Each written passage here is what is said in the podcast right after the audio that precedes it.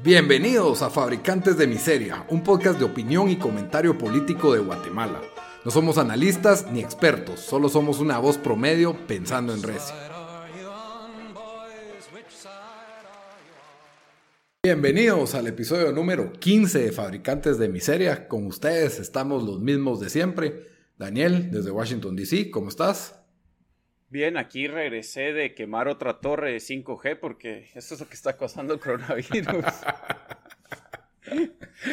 y su servidor Rodrigo desde, desde Guatemala, aquí en el, en el encierro del toque de queda. Otra semana más. Como siempre, pues eh, les traemos su podcast favorito de, de, política. Les recordamos que nos pueden encontrar en las diferentes redes sociales como Fabricantes de Miseria. Estamos así en Facebook y en Instagram. Y en Twitter estamos como FabriPod. Ahí nos pueden comentar qué piensan de los temas que hablamos, qué han pensado en nuestros episodios. Nos pueden dar like, follow, eh, reviews si pueden, lo que sea. Y les recuerdo que pues, este podcast lo pueden escuchar en todas las principales plataformas de audio, Spotify, SoundCloud, su favorita iTunes, Teacher, la que ustedes quieran, ¿verdad? Solo nos buscan ahí como fabricantes de miseria. Hoy les traemos, pues, como siempre, la, la actualización del tema, del tema que creo que va a ser para todo el año. La, verdad, la verdad no hay que... Y posiblemente 2021 mucho, también. Sí, seguramente todas las implicaciones que esto va a tener. Hoy estamos 21 de abril del 2020 y al momento tenemos 316 casos confirmados de infectados, 282 activos porque ya tuvimos 24 recuperados y 8 fallecidos hasta el día de, hasta el día de hoy. El último creo que fue una persona de 72 años, de la cual aún no sabemos exactamente eh, de qué departamento es, porque pues el gobierno ha sido bastante discreto con la información de los, de los infectados, en parte por buena razón, por, por los casi linchamientos que hemos tenido. Y por otra parte, creemos que podría ser un poco más transparente en, por lo menos, decir en qué departamento están estas personas, ¿verdad? Pero eh, el gobierno se ha limitado a, a, dividir el mapa de Guatemala en regiones y en grupos de cuatro o cinco departamentos. Y entonces, cuando hay un confirmado, pues lo suman a la región 1, región 2, 3, 4, 5. obviamente, la región donde está Guatemala, Chimaltenango y Zacatepec, es la que esta semana tenía más de 150 casos, que pues digamos que son la, la mayoría. La mitad.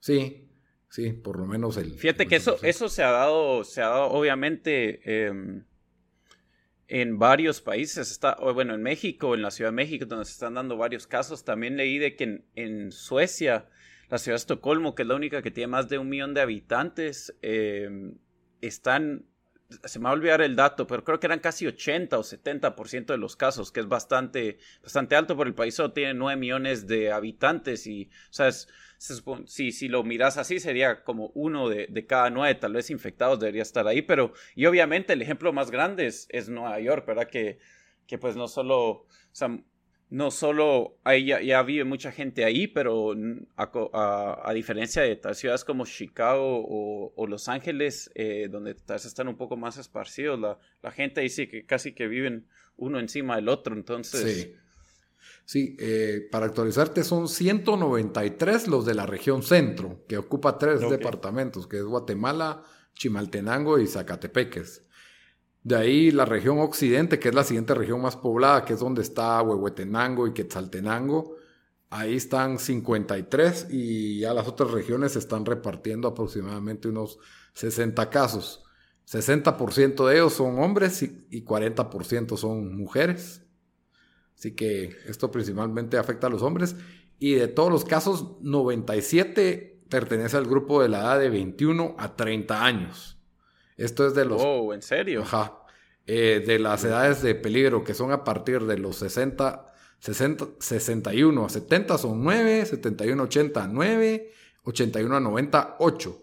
Ahora, estos son los confirmados, ¿verdad? O sea, lo difícil, la ciencia difícil aquí es porque cada vez salen más estudios de que pues la, la tasa de mortandad no es tan peligrosa de este virus, sino que es la cantidad de gente infectada el problema, lo que está haciendo colapsar los, algunos sistemas de salud, ¿verdad? Entonces, sí, puede ser porque la verdad es de que para que se estén notando en 21 a 30 años es el grupo mayoritario, entonces por eso hemos tenido una tasa de mortandad tan baja, ¿verdad? Que de 300 confirmados hemos tenido 8, eh, eso es menos del 5%, la verdad, para que fueran 5% tenían que ser 15, es como el 2.5% de tasa de mortandad de los confirmados, obviamente, no sabemos qué tan bajo estamos en un subregistro, aunque ya por lo menos están haciendo en estos días alrededor de 300 a 400 pruebas diarias, que pues por lo menos ya estamos entrando en los números que estaba Costa Rica hace un mes, ¿verdad? De, sí, ya subimos de 10 al día. Cabal, de 10 al día. Entonces, yo honestamente esperaba que cuando subiéramos la cantidad de pruebas íbamos a tener mucho más confirmados. Eh, pues gracias a Dios no. Eh, y de ahí pues el gobierno está haciendo estas cuestiones de cordones sanitarios, ¿verdad? Que es donde, para evitar lo que son los contagios comunitarios. Hay que, hay que decirlo también, tal vez aquí no sale el porcentaje, pero un número considerable de estos confirmados son deportados, ¿ya? Sí, cabal, no, habían como 60 que vinieron o 65 por ahí, ¿verdad? Que deportados esta semana Sí, y el problema fue también que el ministro de Salud dio números muy contradictorios, porque empezó a decir que el 75% de los deportados venían con coronavirus, y después la gente empezó a sacar las matemáticas. Bueno, si hemos recibido como 800 deportados en este mes, entonces deberíamos de tener como otros 800 más ya infectados, pero, pero no, no, no ha sido así el caso. No hay poca transparencia en cómo, cuál es el criterio que se supone que solo están haciendo las pruebas en personas que presentan síntomas. Ese ha sido el criterio. Y, y creo que para hacer 400 pruebas diarias, yo creo que ya están pasando a las personas que han tenido contacto con los que han tenido síntomas, ¿verdad? Que es la, lo que queremos, pues lo que quiere un gobierno evitar, pues son los, los focos, ¿verdad? los brotes más. Sí, cabal. Y pues la actualización de esta semana nos cambiaron el toque de queda este domingo. El presidente lo extendió por dos horas, así que ahora de 6 de la noche, tarde, como quieran decirle, a 4 de la mañana nadie puede salir de la casa. A partir de las 4 de la mañana, happy hour. Aquí la verdad es de que creo que muchas personas están saliendo. Creo que algunas sí lo hacen por necesidad, pero creo que hay varios trabajos en Guatemala que no han querido aceptar la calidad del teletrabajo. Y porque por lo menos en mi gremio, que es el de la abogacía, estoy viendo de varios bufetes que están obligando a los abogados a llegar a la oficina.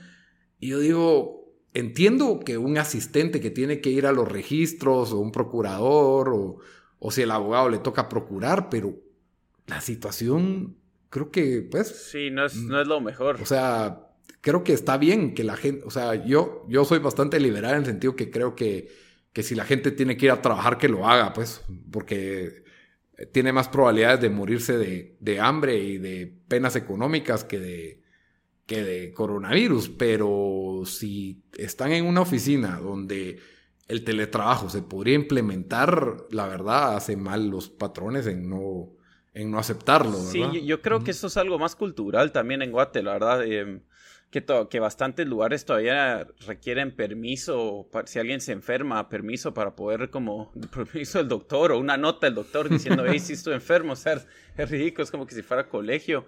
Em, pero de, hablando ya de, de lo que se, se, hizo con el toque de queda, eh, también, bueno, eh, ya dejaron transporte departamental, excluyendo solo los, los eh, departamentos que habías mencionado al principio, los de... La zona central, ajá. Sí, la zona central. Que a mí también me parece bien y eso está afectando a gente que, que tal vez estaba trabajando en otras, en otras zonas y, subió el precio de, transporte y, obviamente eso va a afectar a, los más pobres, al que, al que no tiene carro, al que tiene que depender de transporte, de transporte público. Em, entonces, eh, a mí me pareció bien, bien esa, esa medida. Eh, estamos viendo que a otros lugares, otros países también están haciendo lo mismo, ¿verdad?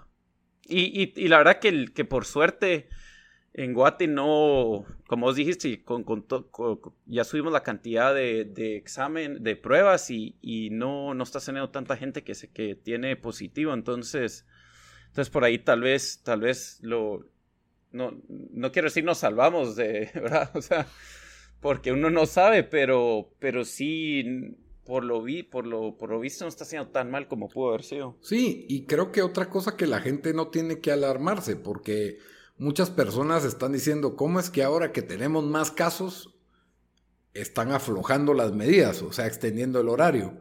Y mm, primero lo que hay que entender es uno, el hecho de que estemos teniendo más casos no necesariamente quiere decir más contagios, quiere decir más detección, que eso son dos cosas totalmente distintas, ¿ya? Eh, lo otro es que, el, bueno, el presidente me parece que explicó bien que la idea es evitar la aglomeración y con el horario tan, tan cerrado de 4 a 4, los negocios tenían que cerrar por lo menos dos horas antes para que a la gente le diera tiempo de llegar a su casa. Entonces, encima de, sin contar con transporte público, tienen que implementar su, su propio transporte, un bus que va a dejar empleado por empleado, ¿verdad? Que, sí, paradas con esas filas en el banco de coronavirus prácticamente. Ajá, y entonces y filas en los bancos porque estaban cerrados los de los centros comerciales, eso ya cambió, se abrieron. Filas en las empresas de celulares inmensas, también ya aceptaron abrirlas en centros comerciales porque la mayoría de sus sucursales estaban en centros comerciales. Entonces, creo que esto por lo menos le da un pequeño, pequeño respiro a los centros comerciales que están en total cierre. Por lo menos tener un banco y por lo menos tener agencias telefónicas, pues ya aunque sea algo cobran de parqueo, ¿verdad? Por, para el mantenimiento y, y obviamente que estos locales van a tener que pagar su arrendamiento completo, porque estoy seguro que los centros comerciales tuvieron que llegar a arreglos con sus, con sus inquilinos, pues, porque no creo que los inquilinos puedan pagar las rentas completas, especialmente de los centros comerciales que tienen más ingresos, eh, sin, eh, estando en cero, pues, estando en, completo cero. Entonces. No, si vimos que HM y, varias otras, Adidas, creo, y otras marcas em, anunciaron desde, desde abril que no vamos a poder pagar nuestra, nuestro alquiler. Em, no sé si fue mundialmente, pero sé que digamos, en Alemania, en Estados Unidos en, y en algunos otros países lo, lo anunciaron. Em, entonces, eh, obviamente, si, si, les afecta a ellos, que, que, son empresas con, que valuadas en billones de dólares, ¿cómo no va a afectar a, a locales en Guate? Sí, entonces, pues por lo menos eso fue un respiro. Los que sí no han tenido respiro es los, para mí la profesión más dura en este momento es la de los meseros y son tantos, pues son... Sí, cualquier restaurante y cualquier, todo lo que tenga que ver con, con con los servicios, ¿verdad? O sea, turismo y todo eso, sí. Yo, yo no sé qué. Yo, yo, o sea, ya están saliendo los datos, por lo menos de aquí en Estados Unidos y otros países, y se han caído las ventas en un 90%, aunque, aunque dejan, aquí dejan que puedas pedir, pedir a domicilio y se están poniendo innovadores para llevar, que te hacen un mix de, de, bebidas alcohólicas, ¿verdad? Que te lo venden, pero, pero igual no. Sí, yo lo que he visto aquí es que todos los restaurantes están poniendo hamburguesas porque como que es esa comida de confort, fácil de empacar, fácil de, de llevar y todos pues están promoviendo su servicio a domicilio, algunos están vendiendo como que los ingredientes para que vos mismo lo prepares, todos se pusieron en Uber Eats, todos se pusieron en Globo. Eh, es que les quitan como el 30%. Así que... Sí, esa es otra cosa. Aunque Uber Eats sí me pareció bonita la iniciativa, que a tipo de Kickstarter tú puedes donarle al restaurante del que estás consumiendo eh, dinero solo así, ¿verdad? O sea... ah, ve pues. aparte de las propinas, ¿verdad? Aparte de las propinas. Eh, sí, eh, cuando vas al supermercado, por ejemplo, ves por lo menos unos cinco motoristas de Globo leyendo las listas del súper que les, que les mandaron, ¿verdad? Para... Sí. Entonces, pues la verdad está funcionando creo que no había la infraestructura. Eh, incluso he oído quejas de personas que piden su Walmart y, se está tardando cinco días en llegar. Entonces. Aquí está peor. Aquí eh, Amazon, el Fresh, que, es su servicio de. Em, donde te, traen a la, eh, groceries, se llama el nombre ahorita. las compras del súper, ¿verdad? Sí, el súper. Em, eso está, no podías encontrar horario por dos, tres semanas. Todos los demás que tienen, que tienen, eh, digamos aquí, los diferentes supermercados colapsados, los, algunos cuando tratabas de pedir no encontrabas horarios por también dos, tres semanas. Incluso Amazon suspendió su servicio. Entonces, para que Amazon, que pensarías, debe estar preparado o mejor preparado para esto, suspender su servicio, te indica la, la o sea, que solo no, pues, la demanda es demasiado. El único que logró sobrevivir esto un poco bien y al principio no tanto, pues es una aplicación que se llama Instacart aquí, que, que mm, por lo visto ahí, ahí sí, sí puedes encontrar horas y cosas así, pero, pero sí, o sea, es, esperar que, que, que, que, con la demanda no, no vayan a colapsar alguno de estos servicios, yo creo que no es... Sí, no es de extrañarse también. muy razonable. Ya Pais venía preparando su servicio de pick-up, ¿verdad? De que tú mandas tu lista adelantado, te lo alistan y tú ya solo lo pasas recogiendo desde el carro, ¿verdad? Entonces, pues se están poniendo creativos con, con estas cuestiones. Eh, las aglomeraciones pues han disminuido. En el súper pues sí se hacían colas, igual que en los bancos. Todavía hay, todavía hay colas en algunos lugares, pero poco a poco se está normalizando. Eh, el otro caos era la SAT, ¿verdad? Que para cobrar son buenos, pero para atender son malos. Sí.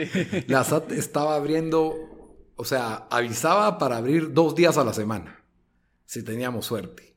Y en esos dos días a la semana, todos los abogados que necesitamos comprar timbres, papel de protocolo, teníamos que dirigirnos a una agencia que están abriendo, no en, en la ciudad de Guatemala, porque las demás, que tienen varias, están cerradas. Entonces era un caos y gracias a Dios pues ya esta semana ya están abiertos, abiertos de lunes a viernes y con las nuevas medidas presidenciales hasta de 8 a 3. Entonces ya igual los registros y varias oficinas de Estado. Lo que sí sigue cerrado en Guatemala son los juzgados, excepto los penales, por supuesto, ¿verdad?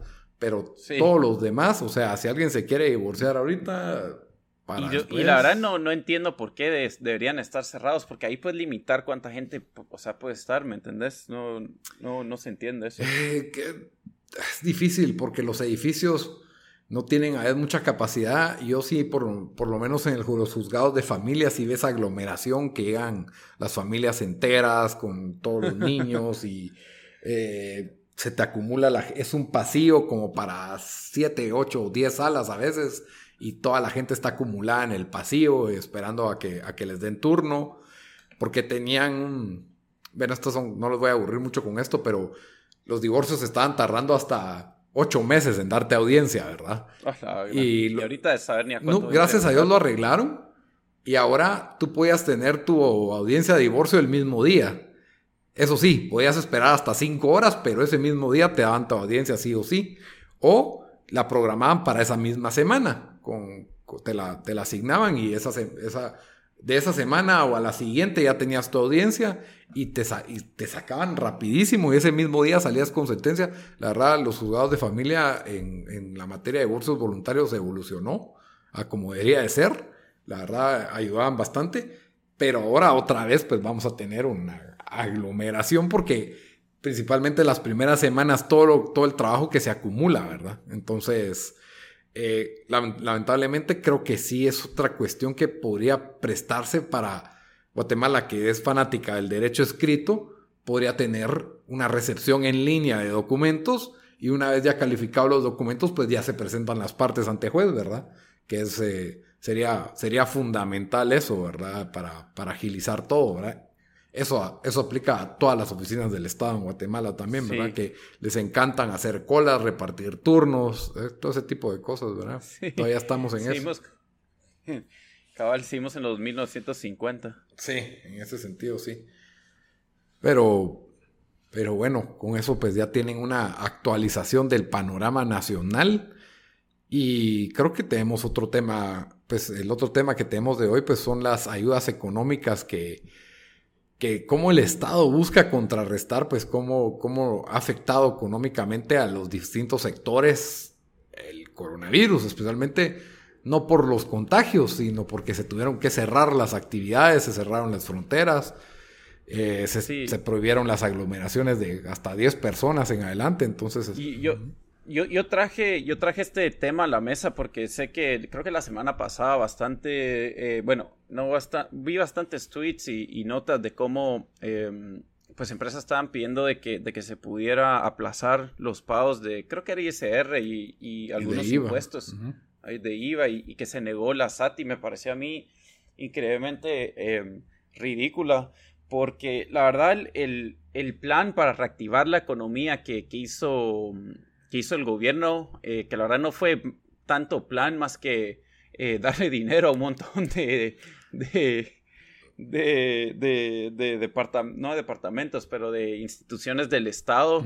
Y sí ofrecieron pues mil quetzales para gente que lo necesita, aunque la verdad, por lo visto, eso se está aplicando re mal y, la gente no, a la gente que lo necesita no, no le va a llegar el dinero. Entonces aquí estamos, eh, pues aquí yo tenía una lista de qué ha hecho cada país porque em, obviamente también sabemos que Guatemala tiene recursos muy limitados, o sea, el Estado el, Estado no puede dar la ayuda. Y yo la verdad creo que estaría en contra de, bastante lo que se ha hecho en, otros países. Eh, prácticamente todo país eh, primermundista eh, ha hecho algún tipo, han reconocido el daño que se está haciendo para la economía y por eso han, ofrecido todo tipo de ayudas. Y aquí tenía algunos ejemplos. Em, por digamos, obviamente todo banco central hizo inyecciones de capital a los bancos y a los mercados para, para que el crédito pudiera fluir más eh, con tasas bastante bajas. Bajaron em, eh, desde el Federal Reserve al Banco de Inglaterra, todo bajaron las, las tasas. Em, pero digamos Estados Unidos que le metieron 2 trillones de dólares, 300 eh, billones para, para pymes. Em, también se aplazaron pagos de impuestos ahí hasta, hasta julio para empresas y para, para ciudadanos. Em, le dieron 1.200 a cada persona, 500 por, por cada hijo que tenías. Em, que igual yo creo que, eso fue bajo. Para mí hubiera sido mejor bastante el dinero que le dieron a los bancos, que se le hubiera directamente a la gente que estaba perdiendo trabajos o, o que estaba, o solo pues una, una inyección a, empresas pequeñas. Eh, Japón hizo lo, mío, lo mismo con ayuda a, pymes para poder pagar salarios y todo eso. Italia, que ha sido el, país posiblemente em, en, términos de porcentaje que, peor le ha ido con esto, eh, suspendieron pagos de impuestos, que me sorprendió para Italia, ¿verdad? Porque ese país... Eh, y también vimos que Inglaterra eh, está ofreciendo cubrir salarios hasta un 80%, hasta, hasta 3 mil dólares. Eh, Australia también dio subsidios a empresas pequeñas para lograr pagar a los empleados. Entonces, esto lo, lo, puse ahí como para, para resumen, para gente que he visto diciendo que, ah, pues, pues las empresas van a quebrar sí o sí o sea, esto es un paro económico que está haciendo el gobierno, forzado por el gobierno, y yo la verdad creo que bastante lo que se ha hecho, como, como dije, tal vez no, no es lo correcto y no estoy de acuerdo con eso, pero si se va a dar alguna ayuda, yo creo que mínimo puedes aplazar el pago de impuestos, que se retrasen o algo así, o que se puedan diferir.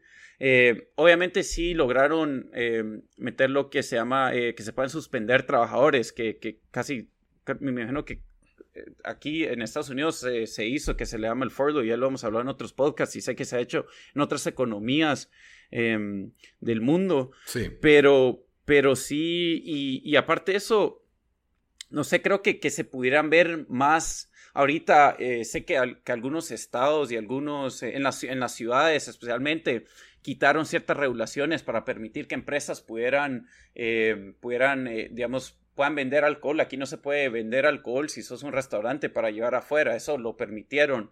Y creo que Guate ahí, y donde ahí tal vez pueda ayudar más, porque la verdad el, dinero en Guate no, eh, para el gobierno no, no, no alcanza. No solo porque ya se lo roban, sino porque pues, somos un país pobre.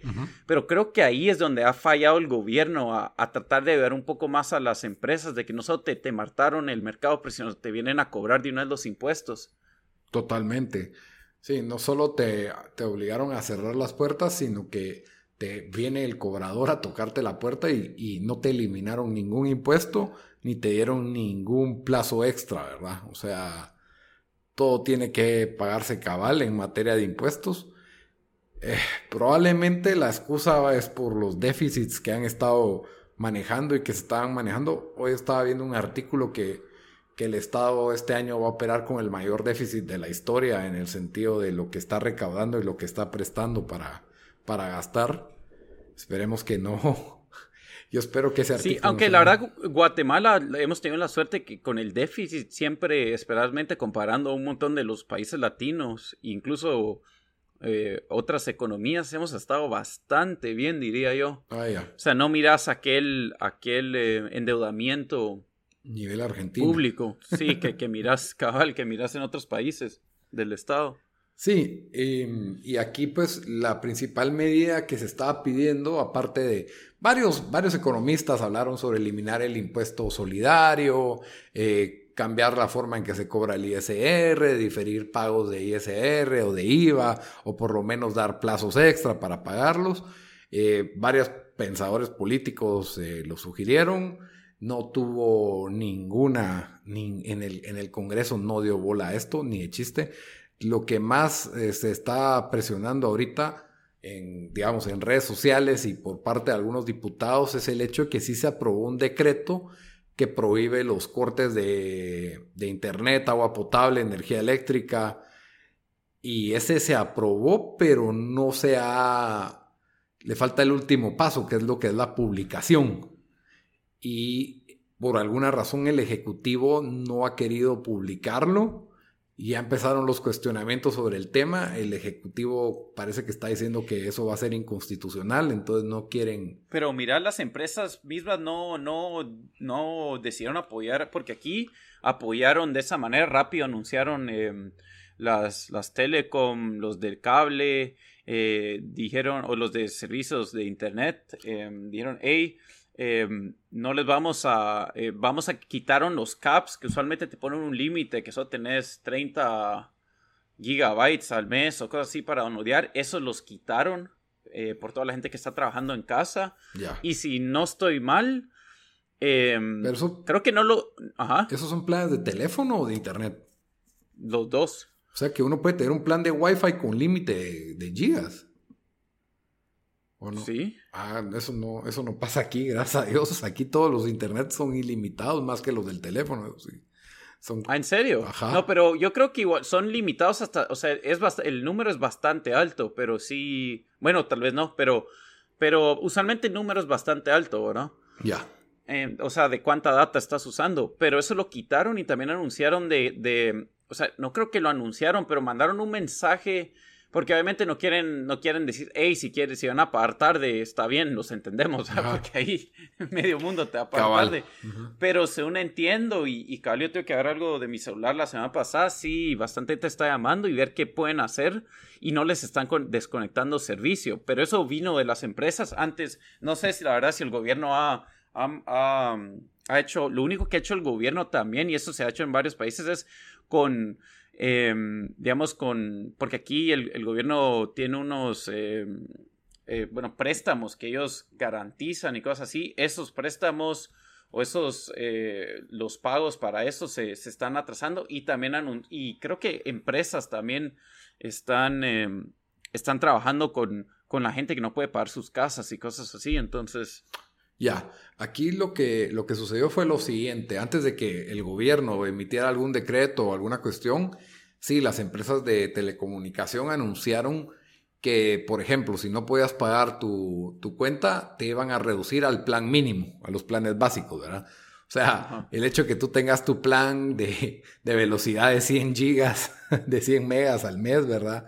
De, de 100 megas de velocidad con cable, HD, eh, Tivo y todo, pues lo que te van a hacer es reducir a tu, a tu plan más básico y, te van a minimizar la cuota. No, te van a mandar un modem. Cabal, de teléfono. y el DSL, no sé es, ajá, eso es pues con los de cable y televisión. La luz eléctrica sí avisó de que iba a reestructurar sus cobros y lo que todo el mundo está diciendo es que le está saliendo más caro y ellos están diciendo que es porque quieren dejársela más barata a las que ganan, entran en un, en, una, en un escalón menor económicamente hablando. Que si te das cuenta en muchos países es de acuerdo a lo que genera tu, tu, lo que sale en tu recibo en luz eléctrica, si recibís ayuda del gobierno o no. Como que para, pues. para entender que las personas de más escasos recursos son las que menos gastan en electricidad, ¿verdad? Es el, el parámetro que, que, están usando. Aquí eso, pues eso es lo que estaban utilizando también para, el, para lo que son las cajas de víveres y para lo de los mil quetzales, creo que también te pedían recibo de luz. Aparte de estar en, en un listado y, y, pago del boleto de ornato y un montón de, cuestiones, ¿verdad? Em, la, la, otra cuestión es con los bancos, no hubo disposición, pero los bancos tomaron su iniciativa, pero sí está algo truculenta la cosa. Eh. hoy por lo menos pues vi el caso de una persona que lo que le dijeron, no, mire, usted no va a tener que pagar por tres meses, dos meses le vamos a dar de gracia y se le va a diferir el pago, ¿verdad? Y cuando vimos la forma en que se difería el pago, sí incluía, no incluía la mora, pero sí incluía una especie de interés. Entonces, o sea, igual se le iba a inflar la cuota por los siguientes 30 años. Mira, no te cobramos los dos meses, pero te suben 20% de interés. Sí, una cosa así. Igual con las tarjetas de crédito están con cosas parecidas, ¿verdad? No va a tener los mismos intereses que ha, que ha tenido en el pasado, pero de todas formas sí va a haber una, no tener la mora, pero sí va a haber interés y, lo, al final de cuentas pues son una ayuda que ellos no estaban obligados a dar, pero, pero pues ojo que no son, no son aquel gran alivio, ¿verdad? Entonces pues con eso estamos, está, está complicado. Eh, el próximo plan de, de ayuda del gobierno son los préstamos a las pequeñas y medianas empresas, en donde el punto caliente había sido de que sí se iban a admitir empresas de, que tuvieran algún contacto con políticos. Y eso fue lo que reformaron, dijeron eso no se va a admitir, gracias a Dios, eso fue algo bueno. Igual ellos siempre se las arreglan para poner ahí a un ah, cuñado, una suegra o algo, y que pues quiénes van a ser las empresas o qué criterios se van a utilizar para que estas empresas reciban créditos que se supone van a tener intereses muy bajos, y, muy a largo plazo, ¿verdad? Que es lo que todavía se está discutiendo. El, uno de los diputados lo que proponía del, partido Semilla, Samuel Pérez, lo que proponía era que en lugar de dar préstamos con intereses bajos, era mejor dar capital.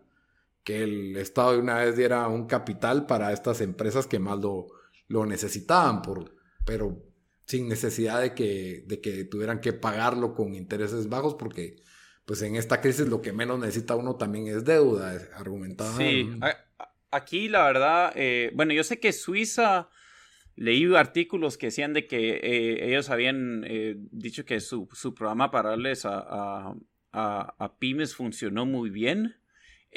Inglaterra parece que no estaba funcionando muy bien y en Estados Unidos el fondo se acabó en, en, en cosa de una semana eh, sé que bastantes empresas que, porque se supone que era para empresas con menos de 500 empleados y tenías empresas valoradas en billones pidiendo eso, que tenían 6 mil empleados.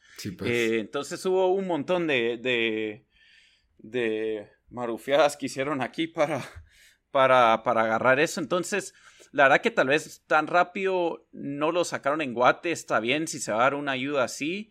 Em, pero sí, sí hay que pensar bien cómo, cómo se va a hacer. Em, yo, también creo lo que donde tal vez ha fallado es, es la gente que más lo necesita en Guate no está recibiendo esa ayuda, ¿verdad? Em, gente del sector informal, gente de, o sea, que de, de, cierto rango, o sea, eh, de, cuánto ganan, ¿verdad? Yo creo que ahí es donde se deberían de enfocar. No sé exactamente cómo funcionaría la mecánica, porque según entiendo, la de ahorita que están usando, el dinero no le va a dar a, un montón de gente que también lo necesita, pues. No, eh, se va a basar en los listados que entreguen las municipalidades. Y las municipalidades básicamente van a van a agarrar de esos listados, van a agarrar gente de, sus mercados municipales que se les considera informal, pero entre los requisitos estaban que tenían que ser eh, comerciantes que dan factura. Pues, entonces ya, ahí ya mataste a los de la calle, pues, o sea, no. Cabal. o sea, entonces sí es gente que lo necesita, porque al final de cuentas eh, los mercados han sido bastante afectados por, en el sentido que, a diferencia de un supermercado que sí puede estar abierto, en horario parcialmente completo, los mercados solo están abiertos hasta mediodía. Tal vez porque no soy una persona que frecuenta los mercados, eh, no entiendo la medida, puede ser porque son más, se aglomera más la gente ahí o hay menos espacio, los, los locales están muy pegados los unos con los otros, ¿verdad? A diferencia de un centro comercial más formal o una plaza, por así decirlo, ¿verdad? Pero, pero el hecho de que lo tenga... Y la mayoría de gente compra en las mañanas, ¿verdad? Eh, los mercados tienen su afluencia principalmente en las, en las mañanas. Ahora, está siendo muy duro para los mercados porque estas personas dependen del transporte público, manejan desde donde ellos compran como mayoristas y llevar la carga o la preparación de su comida hasta el mercado. Y de ahí solo tener cuatro horas para vender básicamente o seis horas porque abren temprano, ¿verdad? Es, eh, es bastante, bastante complejo. Yo creo que el presidente no sé por qué tiene contra los mercados. O sea, yo entiendo que ahí se aglomera más gente, pero entonces necesitan más horario, pues. No sé, no sé. Sí, o sea, es que ahí es donde la, realidad económica de Guate y la verdad cualquier persona que, va a ser de, escasos recursos en, todo el mundo, pues es la que más la va a sufrir, pero en Guate me imagino que un montón de esta gente lo que, de, lo que, de lo que vende es de lo que vive la semana, ¿verdad? O, sí. o hasta el siguiente día. Entonces, sí tenés que ponerte a pensar que ellos sí tienen la necesidad de que no, no venden, no comen. Entonces también pensemos, pensemos, o sea, ¿qué podemos hacer para ayudar a esa gente? Para, para que, aunque sea, puedan vender un poco más, no sé. Sí, y, y quiera que no, los de los mercados están un peldaño arriba de la gente más informal que llega, por ejemplo, a vender a los alrededores de los mercados. Por ejemplo, en el mercado está la señora que, el carnicero, que, pues tiene ahí sus libras de carne, está la señora que vende sus verduras, están frutas, diferentes cuestiones, ¿verdad? Ya al salir del mercado tenés un señor que te está vendiendo dulces típicos, otro que te vende helados, otro que te vende una oblea, otro que te vende... Hoy estaba viendo el caso de una señora que vende obleas y ellos están buscando venderle al cliente que tiene ganas de un su antojito al salir del, del mercado, ¿verdad? Una compra impulsiva. Ellos están un peldaño abajo y ellos no van a recibir ayuda. Y ellos también se les está complicando sin transporte público. Y, creo que para ver qué está haciendo Guatemala habría que contextualizar con, varios gobiernos del área, ¿verdad? Eh, yo tenía aquí el caso de, por ejemplo, El Salvador, que tiene un cierre mucho más estricto. Ahí sí está todo cerrado, no tienen eh, solo las cosas esenciales están abiertas, ¿verdad? Eh, ahí sí suspendieron por tres meses todo lo que es energía eléctrica, agua potable, cable, internet y telefonía, por orden del presidente. ¿Ya? Sí. No te pueden cobrar. De ahí eh, las, las cuotas de, pues no podrán, de, de tarjetas de crédito se tienen que distribuir en dos años sin que generen mora ni interés ni afectar récord crediticio de las personas, congelar totalmente lo que son créditos de hipotecas, préstamos personales, eh, cuestiones para emprendimiento y capital de trabajo, exonerar del pago de renta al sector de turismo y a los que se dedican a comercializar energía eléctrica. Eh, ¿Qué más? Y, ah, sí, la entrega de 300 dólares al 1.5 millones de casas que consumen menos de tanto porcentaje al mes de luz eléctrica, ¿verdad? Que obviamente ha sido un dolor de cabeza la repartición de estos 300 dólares. Han ocasionado aglomeraciones en los bancos, la gente llega al banco y el banco dice que no tiene el dinero, que no le han depositado su dinero todavía y mandan de regreso a la gente que lleva haciendo cuatro horas de cola, ¿verdad? Entonces, si hay un poco de, dolor. Em, en Costa Rica, que pues la Suiza de Centroamérica, ¿verdad? Eh, ellos pues eh, por por es una directriz presidencial, ¿verdad? Eh, se, le, solicitó disminuir tasas de, interés y extender plazos de crédito. También aceptaron eh, tres, meses de retraso en los pagos del, IVA y el de renta y los de importaciones de mercancías. Una buena medida, la verdad. De ahí, pues, lo que, lo que estaba sugiriendo el presidente, ¿verdad? Que a mí, bueno, también, eso sí, en Costa Rica hay un control mayor en lo que es legislación laboral.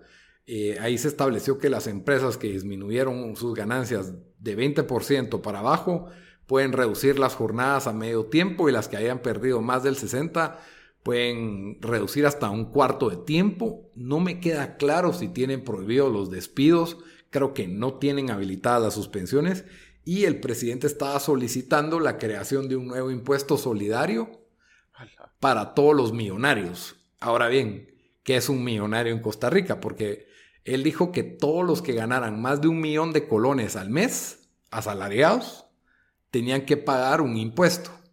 para la solidaridad que se iba a utilizar para las familias de menos recursos. Ahora, ¿qué es ¿cuánto es un millón de colones al mes? Son alrededor de 1.700 dólares. Así que esos son tus, tus millonarios costarricenses de, colones. Eh, una persona aquí en Guatemala que gana ese salario, pues es una persona que, que tiene cierta estabilidad económica, es un buen salario, eh, considerando lo, mal que podría estar. Eh, es como un, dos, tres, como unos cinco salarios mínimos, más o menos, o cuatro salarios mínimos. Sí, que no estás mal, que, o sea, estás bien, pero tampoco, o sea... Ajá, y te van a poner un impuesto extra, ¿verdad? De la solidaridad. Eh, estaba en discusión de cuánto era. Por ahí el, el, término solicitado era como entre 20 y 40 dólares de impuesto mensual, ¿verdad? Para que quiera que no, pues ese dinero te va a servir ahorita, especialmente si no estás ganando. O si, o si tu empresa está a punto de cerrar, encima de estás pagando un impuesto, pues Creo que no es algo muy conveniente ponerlo, pero aún no ha sido, no ha sido aprobado. Eh, me gustó Panamá. Ellos de una vez los impuestos se van a pagar hasta el 31 de diciembre. O sea, tienen, le están dando chance a las empresas para que, para que se atrasen hasta fin de año. Eh, los bancos modificaron para, para apoyar con el cobro de las deudas y pues van a entregar bonos que pueden ser entre 75 y 100 dólares para las personas que, que perdieron sus empleos o parte de sus empleos, eh, reducción en el costo de energía eléctrica y, entrega de bolsas de alimentos para los de escasos recursos, ¿verdad? Entonces, más o menos en Latinoamérica, unos países han sido más agresivos con las medidas que otros. Eh, ya en Venezuela de una vez no puedes pagar rentas, está prohibido cobrar renta por seis meses. Wow, por seis meses. Sí, o sea, se suprime el pago de alquileres de comercios y vivienda por seis meses pobres los dueños de, alquileres, ahí sí que pues perderán su ingreso y prohibió a las compañías telefónicas pues suspender sus servicios por falta de pago y bonos especiales para los trabajadores informales y el sector privado para marzo y abril y un plan de, pago de, las nóminas de pequeña y mediana empresa, ¿verdad? Ese es el, el caso de Venezuela que pues tiene un gobierno mucho más abusivo, por así decirlo, ¿verdad? Eso sería una manera de decirlo. Así que hablando en general, pues creo que Guatemala tiene medidas tibias, eh, podrían ser mejores. Sí, lo, que pasa, y, y lo había leído, en, eh, de que aparentemente el, el, Fondo Monetario Internacional dijo de que eh, Guatemala de, Latinoamérica es de, de, los países que menos iba a estar afectado con esto. Creo que el, que el PIB iba a bajar solo en un Aquí lo tengo un, uno, en un 2%, eh, que comparando otros países de la región es bastante bueno. Por ejemplo, eh, se estima que eh, Estados Unidos va a estar cerca de casi 5%, México también por ahí. Entonces, entonces la verdad, no, no, las medidas no han sido tan, o sea, mínimo, por lo menos varios negocios todavía pueden estar abiertos en ese, en ese horario restringido. Sí. pero mm, pero sí, yo creo que, tal vez si, si van a hacer plan, plan de ayuda, pues se le hubiera podido más ayudar a la, gente que, más lo iba a necesitar y, ahí sí son los que están recibiendo ninguna ayuda.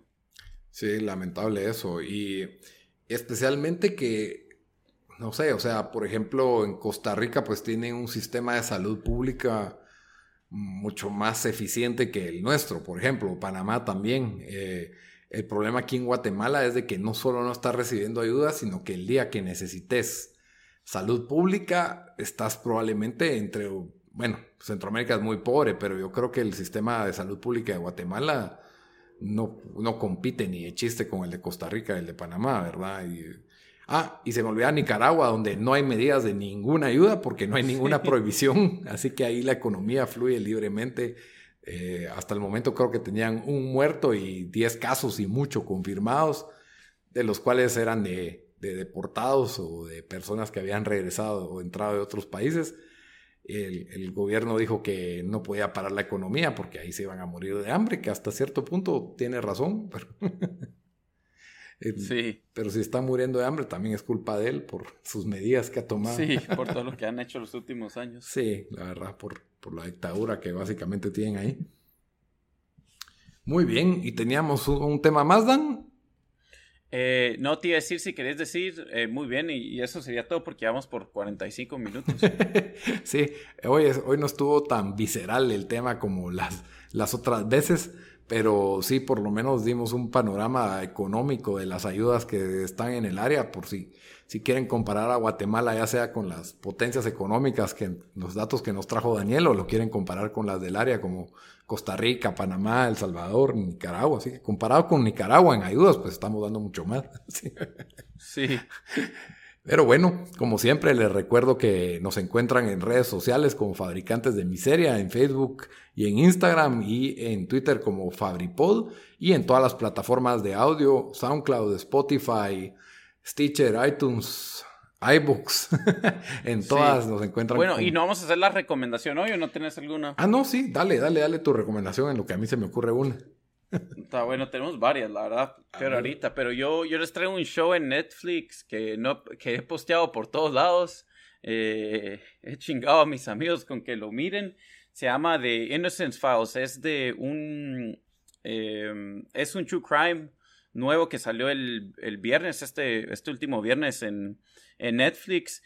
Y básicamente sí, el ocho casos, eh, ocho, sí, ocho casos que, mm, de, de, un grupo que se llama eh, The Innocence Project en los Estados Unidos que busca ayudar a gente que está eh, en que está que tiene cadena perpetua o que está en, en ¿cómo se llama? en, death row y los ayuda a, a, pues si son inocentes ayuda a comprobar que son inocentes y sacarlos de la cárcel viendo eso se van a dar cuenta un montón de los problemas de, injusticia que, bueno, obviamente en Guate ni podemos comparar el sistema judicial con el que está en los estados, pero, pero el de Estados Unidos también tiene varios problemas eh, con bastante gente que, que han hasta matado, que, que, salió siendo inocente. Y pues, eh, como digo, este...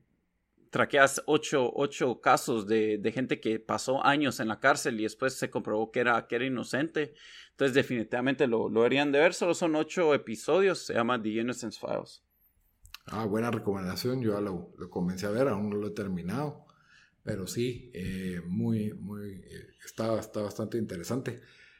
El otro caso que, pues a mí me encantan, así ya que estamos en la línea de los true crime de de, Netflix, ¿verdad? Hay varios ahí para tirar, eh, unos mejores que otros, pero uno de los que, que, más me gustó a mí fue este de Innocent Man, que también, si no estoy mal, tuvo colaboración de estos de...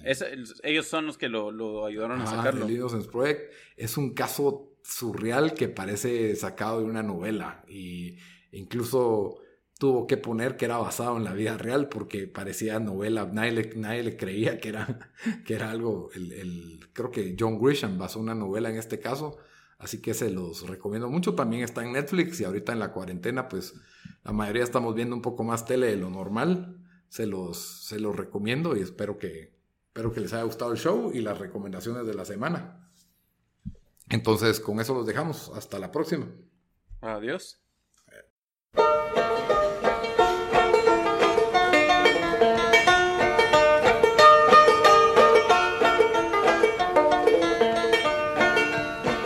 Side are you on, boys? Which side?